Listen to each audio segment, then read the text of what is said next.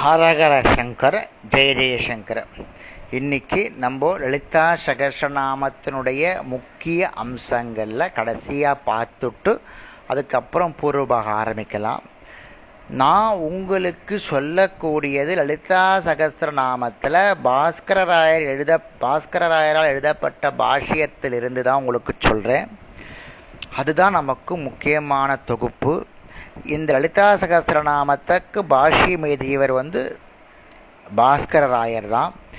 ஆதிசங்கர வரலாறுல லலிதா சகஸ்திரநாமத்தை விட்டுட்டு லலித் விஷ்ணு சகஸ்திரநாமத்துக்கு தான் பாஷ்யம் எழுதியிருக்கார் நம்ம ஆதிசங்கர் பரபத் பாபா என்ன அப்படின்னா ஒவ்வொரு தடவையும் தன்னுடைய சிஷ்யனை கூப்பிட்டுட்டு லலிதா சகசராம எடுத்துட்டு வாப்பா நான் அதுக்கு பாஷ்யம் எழுதணும் அப்படின்னு சொல்லியிருக்கார். ஒவ்வொரு தடவையும் ஒரு சின்ன குழந்தை வந்து அவ அந்த சிஷ்ய கொண்டு வருவா அந்த குழந்தை மாற்றி கொடுத்துரும். உடனே அதுக்கேற்ற மாதிரி அந்த சகசரநாமத்துக்கு ஏற்ற மாதிரி வியாக்கியானம் எழுதுவார் ஆதிசங்கரர்.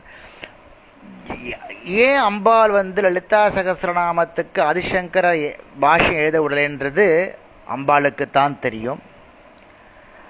அந்த லலிதா சகசிரநாமம் சின்ன விஷ்ணு சகசிரநாமத்துக்கு பாஷ்யம் வந்து இருந்திருக்கார் அழு ஆதிசங்கர பகவத் பாதா தேவியுடைய சங்கல்பம் அப்படின்னு நினைச்சு விட்டுட்டார். தேவியுடைய சங்கல்ப சங்கல்பத்தினால ஸ்ரீ பாஸ்கரராயர் தோன்றி இந்த பாஷ்யத்தை மிக சிறந்த முறையில் எழுதும்படி ஆணையிட்டிருக்கா. அவர் இந்த பாஷ்யத்தை மிக ஸ்ரத்தையோட மிக மகிழ்ச்சியோட மிக ஆனந்தத்தோட தன்னுடைய மனதை பறி கொடுத்து இந்த லலிதா சகஸ்திர நாமத்தினுடைய பாஷ்யத்தை எழுதி கொடுத்திருக்கார்.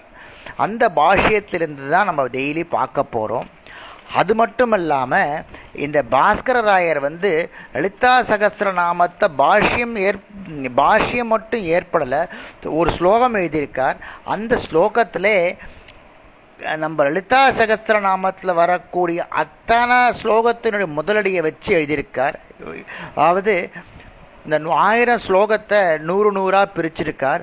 அந்த நூறாவது முதல் ஸ்லோகம் நூற்றி ஓராவது ஸ்லோகம் இரநூத்தி ஓராவது ஸ்லோகம் முன்னூத்தி ஓராவது ஸ்லோகம் நானூத்தி ஓராவது ஸ்லோகத்தில் வரக்கூடிய முதல் எழுத்துக்களை வச்சுண்டு இந்த ஸ்லோகத்தை எழுதியிருக்கார். நான் படிக்கிறேன்.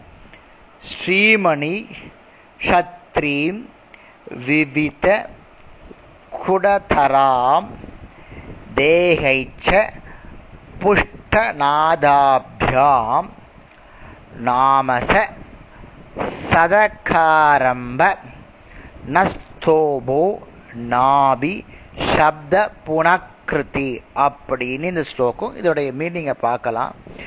இந்த ஸ்லோகம் ஆயிரம் நாமாக்களில் ஒவ்வொரு நூறு நாமாக்களின் முதல் பெயரின் முதல் எழுத்துக்களை குறிக்கிறது. அந்த எழுத்துக்கள் என்னன்னா ஸ்ரீ முதல்ல நூற்றி ஒன்றாவது ஸ்லோகம் ஆரம்பிக்கிறது மணி இரநூத்தி ஒன்று ஷத்து முன்னூற்றி ஒன்று ஹ்ரீம் நானூற்றி ஓராவது நாமாவளி சபிவிதா ஐநூற்றி ஓராவது நாமாவளி கூட அப்படின்னு ஆரம்பிக்கக்கூடிய வார்த்தைகளை வச்சுண்டு இந்த ஸ்லோகம் எழுதப்பட்டிருக்கு. ஸ்ரீமணி ஸ்திரீம் விவித குடத்தராம் தேகைச்ச புஷ்டநாதாபியாம். நாமச சதாகாரம்ப நஸ்தோப நாபி சப்த புனக்ருதி.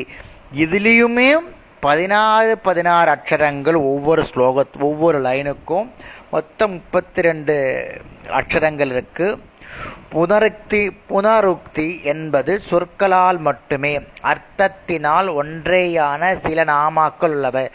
அதாவது வார்த் வந்த வார்த்தை திரும்பி வராது ஒரே மாதிரியா இருக்கும் ஒரே நம்பர்ஸ் கவுண்டா இருக்கும் அந்த மாதிரி எழுதக்கூடியதுக்கு தான் புனருக்தி துனர்ஷம் இல்லாமல் பண்ணணும். அதுக்கு பேர் புனருக்தி தோஷம் இல்லாத ஸ்லோகம் அப்படின்னு அர்த்தம்.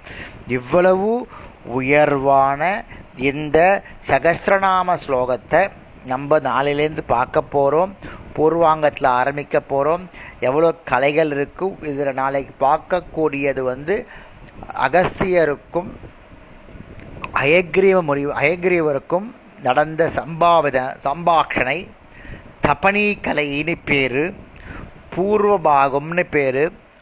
பூர்வபாகம்னா முன்பகுதி சகசிரநாமத்தினுடைய முன்பகுதி. இதில் இருக்கக்கூடிய நம்ம ஐம்பது ஸ்லோகத்தையும் பார்க்க போகிறோம் சில ஸ்லோகம் பெருசாக இருக்கும் சில ஸ்லோகத்துக்கான விளக்கங்கள் கம்மியாக இருக்கும்.